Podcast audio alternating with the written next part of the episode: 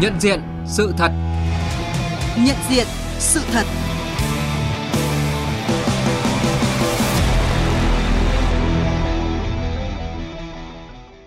Thưa quý vị và các bạn, thời gian qua, các thế lực thù địch không ngừng lợi dụng chiêu bài dân chủ, nhân quyền để chống phá Việt Nam. Bằng cách bóp méo, xuyên tạc, thổi phồng tình hình nhân quyền tại Việt Nam, vu cáo Việt Nam vi phạm quyền con người.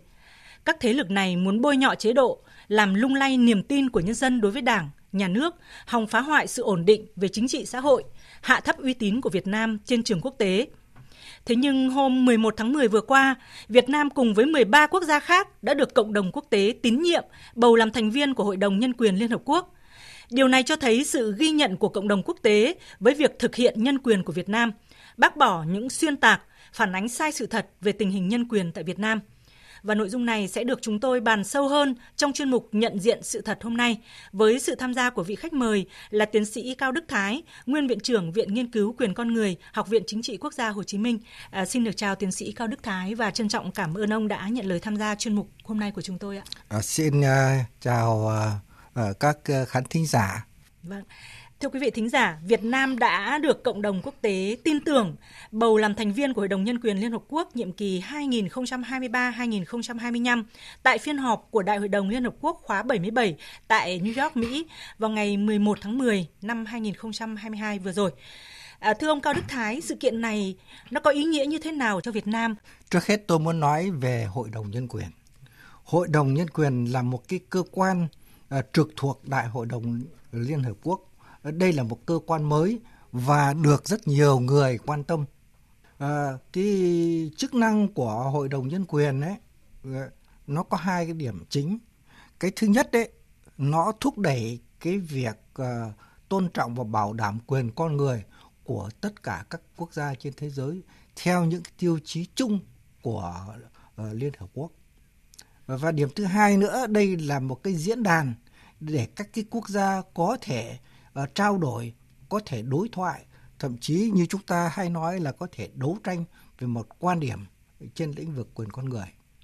Tôi nghĩ rằng ấy là cái lá phiếu bầu cho Việt Nam ấy nó không chỉ là cái sự ờ, đánh giá cao của cộng đồng quốc tế mà nó còn uh, thể hiện cái đánh giá của cộng đồng quốc tế đối với việc Việt Nam thực hiện cái quyền con người trên thực tế à, chúng ta có thể nói là mỗi lá phiếu à, là minh chứng rõ ràng về thành tựu nhân quyền ở Việt Nam và về sự tin tưởng của cộng đồng quốc tế dành cho Việt Nam.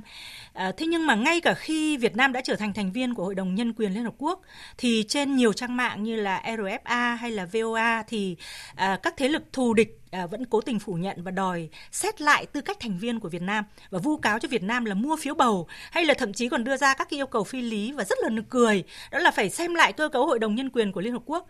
À, ừ. Thưa ông Cao Đức Thái, à, ông có thể phân tích rõ hơn về bản chất và mưu đồ của các thế lực à, hiện vẫn đang cố đấm ăn xôi để chống phá Việt Nam ạ? Là đúng như là chị đã nói đấy là các cái, cái kẻ xấu đấy à, đã có những cái Ờ, luận điệu uh, chống phá cái cái cuộc bỏ phiếu này.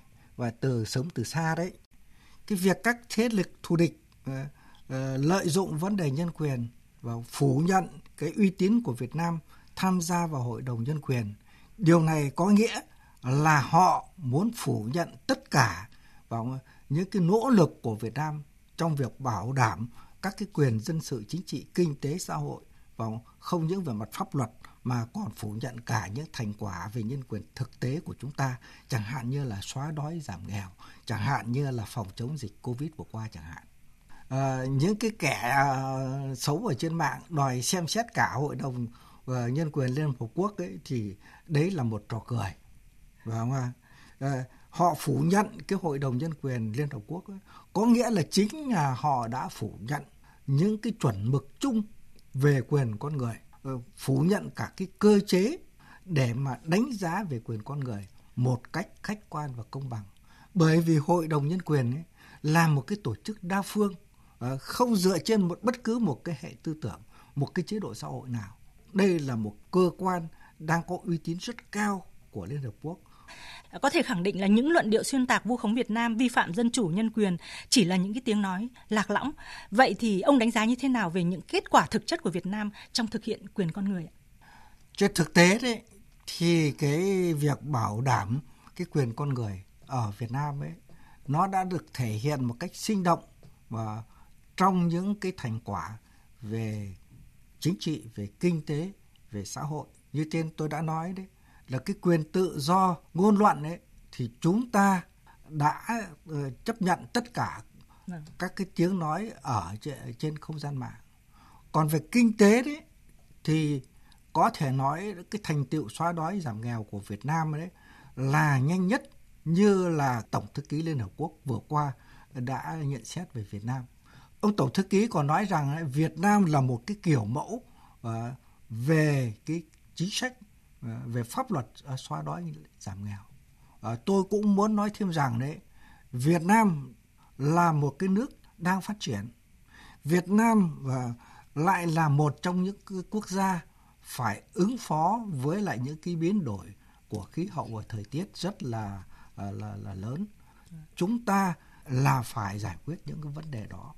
Và hiện nay đấy ở vùng sâu vùng xa trước đây thì là đói khổ nhưng bây giờ ở vùng sâu vùng xa của chúng ta chẳng hạn như là uh, Lào Cai Yên Bái rồi là Hà Giang chẳng hạn đấy trước đây đồng bào không có lương thực thì nhà nước đã bảo đảm cái lương thực cho bà con không? Ừ. bây giờ bà con từ chăn nuôi đấy thì bà con bây giờ đã có thể bước đầu đã có những cái người làm giàu từ chỗ là không có trường học hay là trường học rất xa các cháu phòng không thể đến được trường học. Thì ngày nay ở đó chính quyền địa phương cùng với ngành giáo dục đã tổ chức cho các cháu được ăn nghỉ tại chỗ. Đấy là một trong những thành tiệu rất là lớn vâng. và mà chúng ta phải là ghi nhận. Thứ hai nữa tôi muốn muốn nói thêm rằng hiện nay đấy cái môi trường mới về của cái đời sống nhân loại đấy đấy là internet và mạng xã hội. Ở Việt Nam hiện nay thì nhà nhà có internet nhà nhà có điện thoại thông minh. Và hiện nay ở, ở nhiều nơi trong cái thời kỳ mà covid đấy thì nhiều trường học có thể là dạy online. Rồi là nhiều gia đình với cái sự hỗ trợ của tập thể đã có điện thoại thông minh đã có ipad phải để cho các cháu có thể học tập duy trì được cái tiến độ của cái chương trình học tập. À, đấy là những cái chứng minh rằng Việt Nam trong những cái điều kiện hết sức khó khăn, nhưng chúng ta đã vượt lên dựa vào cái sức mạnh của cộng đồng, dựa vào quan điểm của đảng và nhà nước và chúng ta đã giải quyết được việc đó, không kém gì các nước phát triển. Đấy là cái niềm tự hào của chúng ta và cái điều này cũng đã được cộng đồng quốc tế ghi nhận. Vâng ạ chúng ta cũng ờ, không thể quên được cái slogan không để ai bị bỏ lại phía sau nó đã ừ. trở thành một cái phương châm hành động uh, của chính phủ Việt Nam khi mà ban hành các cái chính sách có liên quan đến uh, người dân đặc biệt nó được thể hiện rất là rõ trong cái hai năm đại dịch Covid-19 vừa qua khi ừ. mà chúng ta cũng phải đối mặt với rất nhiều khó khăn À, thưa ông, bất chấp những cái bản báo cáo chứa những cái thông tin sai lệch và thiếu thiện trí hay là những cái luận điệu xuyên tạc vu cáo về tình hình thực hiện quyền con người của Việt Nam, thì cộng đồng quốc tế vẫn hiểu và trân trọng những gì mà Việt Nam đã làm được trong những năm qua để đảm bảo quyền con người ở trong nước cũng như là đóng góp vào nỗ lực chung để thúc đẩy các quyền này trên phạm vi toàn cầu. Và bây giờ thì xin mời à, tiến sĩ Cao Đức Thái cùng với quý vị thính giả cùng nghe những ý kiến kỳ vọng vào Việt Nam khi mà Việt Nam trở thành thành viên của Hội đồng Nhân quyền. Ông Veramala Anjaya, chuyên gia cấp cao nghiên cứu của Trung tâm Nghiên cứu các vấn đề Đông Nam Á có trụ sở tại Indonesia, đã chúc mừng Việt Nam về sự kiện quan trọng này và đánh giá cao các đóng góp của Việt Nam đối với cộng đồng quốc tế trong việc đảm bảo quyền con người. Vâng, xin chúc mừng Việt Nam. Việt Nam đã trở thành thành viên trong nhiệm kỳ 3 năm của Hội đồng Nhân quyền, cơ quan có vai trò quan trọng hàng đầu trong hệ thống Liên Hợp Quốc trong việc bảo vệ và thúc đẩy quyền con người đây là sự công nhận của cộng đồng quốc tế đối với những chính sách, cam kết và nỗ lực của Việt Nam trong việc tôn trọng và đảm bảo quyền con người. Như các bạn thấy đấy, Việt Nam là một quốc gia ổn định và hòa bình. Chính phủ Việt Nam cam kết bảo vệ các vấn đề nhân quyền và quyền tự do cho người dân tại đất nước của họ. Đó cũng là một đóng góp tốt về vấn đề nhân quyền. Là một quốc gia trách nhiệm, Việt Nam luôn ủng hộ việc bảo vệ các vấn đề nhân quyền và nhân phẩm trên toàn cầu. Việt Nam nỗ lực đóng góp vào các giá trị chung, tích cực và tiến bộ của nhân loại về quyền con người thông qua việc tích cực tham gia các diễn đàn liên quan đến quyền con người của Liên Hợp Quốc và các tổ chức quốc tế khác. Ông Sharia Alam, Thứ trưởng Thường trực Bộ Ngoại giao Bangladesh, nước cũng trúng cử vào Hội đồng Nhân quyền cùng nhiệm kỳ với Việt Nam, mong muốn hai nước hợp tác chặt chẽ trong lĩnh vực này và trong các cơ chế của Liên Hợp Quốc. Xin chúc mừng chính phủ và nhân dân Việt Nam. Bangladesh và Việt Nam từng có cùng nhiệm kỳ tại Hội đồng Nhân quyền và đã phối hợp chặt chẽ với nhau trong việc hoàn thiện các nghị quyết liên quan tới biến đổi khí hậu và di cư. Hai nước chúng ta cần tiếp tục phối hợp trong thời gian tới để đóng góp cho các cơ chế đa phương như Liên Hợp Quốc trong vấn đề nhân quyền. Đánh giá cao Việt Nam trong công tác xóa đói giảm nghèo nhằm thực hiện mục tiêu thiên niên kỷ, giáo sư Canter thuộc trường Đại học New South Wales của Australia khẳng định Việt Nam sẽ có những đóng góp tích cực và thiết thực khi trở thành thành viên của Hội đồng Nhân quyền Liên Hợp Quốc. Việt Nam là một quốc gia đang phát triển, có nhiều kinh nghiệm trong thực hiện mục tiêu phát triển bền vững của Liên Hợp Quốc. Vì vậy, có thể cung cấp những lời khuyên thiết thực về chính sách trong các vấn đề phức tạp về nhân quyền khi được bầu làm thành viên của Hội đồng Nhân quyền Liên Hợp Quốc. À, chúng ta cũng đã nghe những ý kiến của các bạn bè nước ngoài cho thấy cái sự tin tưởng của cộng đồng quốc tế đối với Việt Nam trong vai trò là thành viên Hội đồng Nhân quyền. Nó khác hẳn với không ít phần tử có cái nhìn phiến diện và thiếu thiện trí, muốn hạ thấp uy tín của Việt Nam bằng những nhận định quy chụp rằng là Việt Nam thiếu năng lực thực thi trọng trách quốc tế. À, vậy theo tiến sĩ Cao Đức Thái thì trong nhiệm kỳ làm thành viên Hội đồng Nhân quyền 3 năm sắp tới, Việt Nam có thể đóng góp gì cho công tác bảo vệ và thúc đẩy quyền con người trên toàn thế giới ạ? với tư cách là thành viên của Hội đồng Nhân quyền thì việc đại diện của Việt Nam có thể trực tiếp đóng góp để xây dựng các cái tiêu chí về quyền con người trong cái bối cảnh biến đổi khí hậu rồi là dịch bệnh. Đấy là cái điều thứ nhất là Việt Nam có thể đóng góp vào những cái tiêu chí, nhất là những tiêu chí mới gắn với lại cái tình hình thế giới hiện nay. Chúng ta không phải chỉ thực hiện tốt các cái quyền con người, mà đây là một cái dịp chúng ta với tư cách là thành viên của hội đồng nhân quyền sẽ có thể chia sẻ những cái kinh nghiệm này đối với lại cộng đồng quốc tế. Tôi nghĩ bây giờ nhiều quốc gia khi mà thực hiện các chính sách, họ sẽ nghiên cứu cái chính sách nhân quyền của Việt Nam và đấy là cái mà đóng góp mà có tính chất là chung cho đối với cộng đồng quốc tế của Việt Nam trong cái dịp mà Việt Nam ờ, tham gia vào Hội đồng Nhân quyền, cái nhiệm kỳ mới. Vâng. À, thưa quý vị, thưa các bạn, à, trong cái chuyến thăm Việt Nam mới đây thì Tổng thư ký Liên Hợp Quốc Antonio Guterres đã có những cái đánh giá rất là khách quan về thành tựu nhân quyền của Việt Nam. À, xin mời quý vị và các bạn cùng nghe. The Vietnamese economy Việt Nam hiện nay là một trong những nền kinh tế phát triển nhanh nhất thế giới. Tỷ lệ đói nghèo, cùng cực, bệnh tật, tử vong trẻ em đã giảm mạnh. Tỷ lệ biết chữ và khả năng tiếp cận dịch vụ chăm sóc sức khỏe, giáo dục, điện và nước uống sạch ngày càng tăng, cùng với thu nhập của người dân được cải thiện. Việt Nam đã hoàn thành và trong một số trường hợp đã vượt hầu hết các mục tiêu phát triển thiên niên kỷ. Dù còn nhiều thách thức trên quy mô toàn cầu, Việt Nam đã cam kết mạnh mẽ với chương trình nghị sự 2030 về phát triển bền vững. Những thành quả này là minh chứng mạnh mẽ cho sự kiên cường và nỗ lực vượt khó của người Việt Nam và cũng như là chính sách lấy con người làm trung tâm của sự phát triển. Tôi ghi nhận thành công mới của Việt Nam khi vừa được bầu vào Hội đồng Nhân quyền Liên Hợp Quốc. Trở thành thành viên Hội đồng Nhân quyền là cơ hội để mỗi quốc gia thành viên đề cao quyền con người trên mọi góc độ, từ xã hội, kinh tế và văn hóa đến các quyền chính trị và dân sự, thúc đẩy các quyền tự do cơ bản cho mỗi người dân.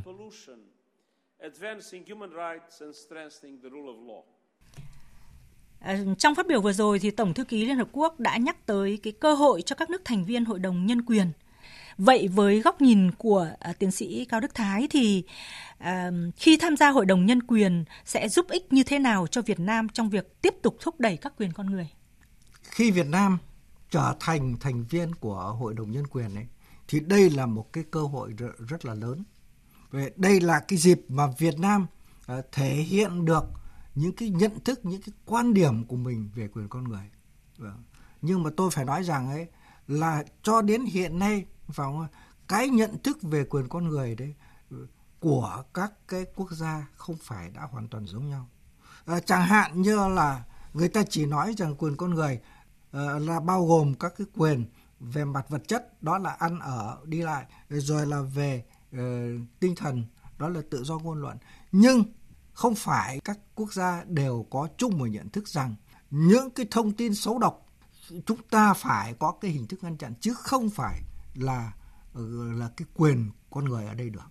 Bởi vì quyền con người của chúng ta đấy tôi phải khẳng định rằng đây là quyền của đại bộ phận nhân dân mà nó phải phù hợp với chính sách pháp luật chứ không phải quyền con người thì ai muốn làm gì thì làm. Ai muốn nói gì thì nói. Cái việc chúng ta trở thành thành viên của hội đồng nhân quyền là một cơ hội. Cơ hội đó là chúng ta chia sẻ những kinh nghiệm. Cơ hội đó là chúng ta giới thiệu những thành quả của chúng ta. Cơ hội đó là điều mà chúng ta có thể thu hút thêm các cái nhà đầu tư vào đến Việt Nam. Cái việc Việt Nam trở thành viên của hội đồng nhân quyền của Liên Hợp Quốc ấy là điều kiện để Việt Nam ờ, phát huy hơn nữa cái mặt mạnh của mình giới thiệu những thành quả này với cộng đồng quốc tế. Và về mặt thực tế đấy thì đây sẽ là một cái điểm và làm cho người dân của chúng ta tự tin hơn yên tâm hơn với lại cái chế độ xã hội của chúng ta thực hiện tốt hơn các cái chính sách của đảng và nhà nước. Còn các cái thế lực xấu ở trên mạng ấy thì cũng là một cái đòn để giáng vào những cái điều mà chúng xuyên tạc Vâng. À, Đảng và nhà nước ta thì luôn xác định quyền con người là giá trị chung của nhân loại, bảo đảm và thúc đẩy quyền con người là nhân tố quan trọng cho sự phát triển bền vững. Tất cả các quốc gia trên thế giới, kể cả các quốc gia phát triển nhất cũng đang nỗ lực để thực hiện và bảo đảm các quyền con người, thực hiện nhân quyền. Có một điểm cũng rất cần lưu ý đó là gắn với lịch sử, văn hóa và giá trị của mỗi nước, mỗi cộng đồng. Ông có suy nghĩ gì về điểm này? Ông có thể phân tích kỹ hơn một chút.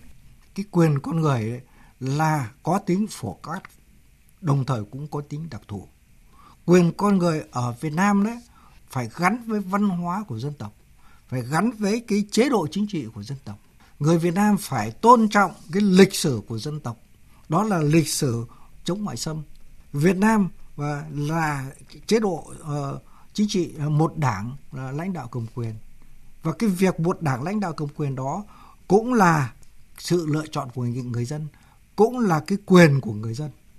Cho nên đây là một cái điểm mà chúng ta cũng cần phải làm rõ với lại cộng đồng quốc tế. Trong quan hệ quốc tế hiện nay đấy, Việt Nam đã có quan hệ với lại 189 ờ, quốc gia trong ờ, cộng đồng quốc tế. Và cái điều này nó sẽ có những cái điều kiện kinh tế xã hội tốt hơn và để chúng ta bảo đảm cái quyền của người dân trên lĩnh vực kinh tế, văn hóa và xã hội. Tôi cũng mong rằng tất cả mọi cái cư dân Việt Nam, các tài khoản cũng nên thay đổi cái quan niệm uh, của cái thời kỳ chiến tranh lạnh mà chúng ta cần phải nhìn nhận một cách đúng đắn những cái quan điểm của chúng ta vào trong cái điều kiện quốc tế đã có những cái thay đổi rất là cơ bản. Đấy, cái điều này thì Đảng ta đã từng nói đến trong hai cái khái niệm là đối tác và đối tượng. Dạ vâng. Đó. Ừ. À, có thể nhắc lại là cái quan điểm này là quan điểm có giá trị mang tính à, phổ quát đối với rất nhiều quốc gia trên thế giới. Đấy là quyền con người gắn với lịch sử gắn với văn hóa và chế độ chính trị của mỗi một quốc gia dân tộc. À, vậy thưa ông cao đức thái làm thế nào để mỗi cán bộ mỗi người dân của chúng ta có thể nhận diện đúng và đấu tranh hiệu quả với các thế lực thù địch? Họ lợi dụng chiêu bài nhân quyền để chống phá trong cái thời điểm hiện nay xét về mặt uh, uh, tiêu chí cơ bản ấy, là khi mà chúng ta uh, mà tiếp cận những cái thông tin mà bên ngoài đấy thì chúng ta cần phải đối chiếu với lại chính sách pháp luật của chúng ta. Phải không? phải đối chiếu với lại cái chế độ xã hội chúng ta. Đấy là cái việc đầu tiên mà chúng ta cần phải ờ, có một cái đối chiếu như thế.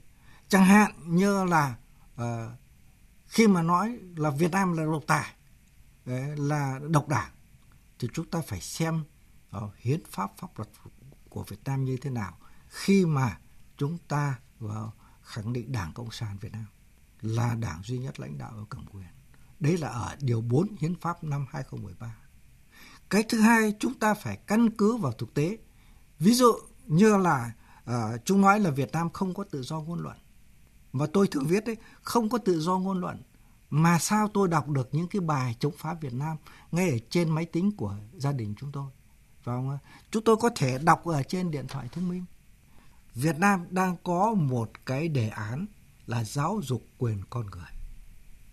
Tôi nghĩ rằng trong cái việc thực hiện cái đề án này đấy, sẽ làm cho tất cả của người dân của chúng ta, đặc biệt là cái hệ thống cán bộ và trong cái hệ thống chính trị, tức là đảng, chính quyền, các tổ chức đoàn thể, trong đó có mặt trận tổ quốc, có hội phụ nữ thanh niên và nhận thức được đầy đủ khái niệm quyền con người.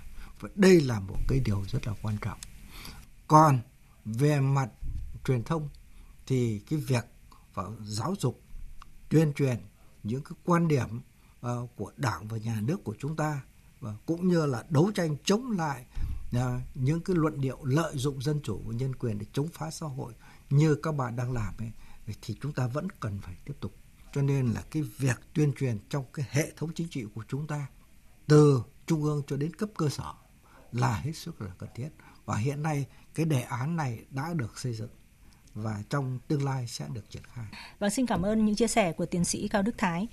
Thưa quý vị và các bạn, vấn đề dân chủ, nhân quyền luôn được các đối tượng thù địch, phản động triệt để lợi dụng để chống phá Việt Nam. Song sự thật đã chiến thắng.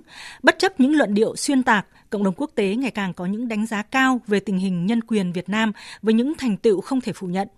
Việc Việt Nam được bầu làm thành viên Hội đồng Nhân quyền là hết sức chính đáng, khẳng định vị thế, uy tín của Việt Nam cũng như mở ra cơ hội để Việt Nam thể hiện vai trò tích cực, đóng góp to lớn hơn cho nhân quyền và sự tiến bộ trên toàn thế giới. Và tới đây thì chúng tôi xin kết thúc chuyên mục nhận diện sự thật hôm nay với chủ đề Việt Nam trúng cử Hội đồng Nhân quyền, sự ghi nhận của cộng đồng quốc tế về thực hiện nhân quyền của Việt Nam. Xin cảm ơn tiến sĩ Cao Đức Thái đã tham gia chuyên mục ạ. Dạ, xin cảm ơn. Chúng tôi cũng mong và có cơ hội để trở lại cái chủ đề này. Vâng, à, chương trình do các biên tập viên Thu Hà, Hàng Nga thực hiện, chỉ đạo nội dung Nguyễn Vũ Duy. Một lần nữa xin trân trọng cảm ơn tiến sĩ Cao Đức Thái đã tham gia chương trình. Cảm ơn quý vị và các bạn đã chú ý lắng nghe. Nhận diện sự thật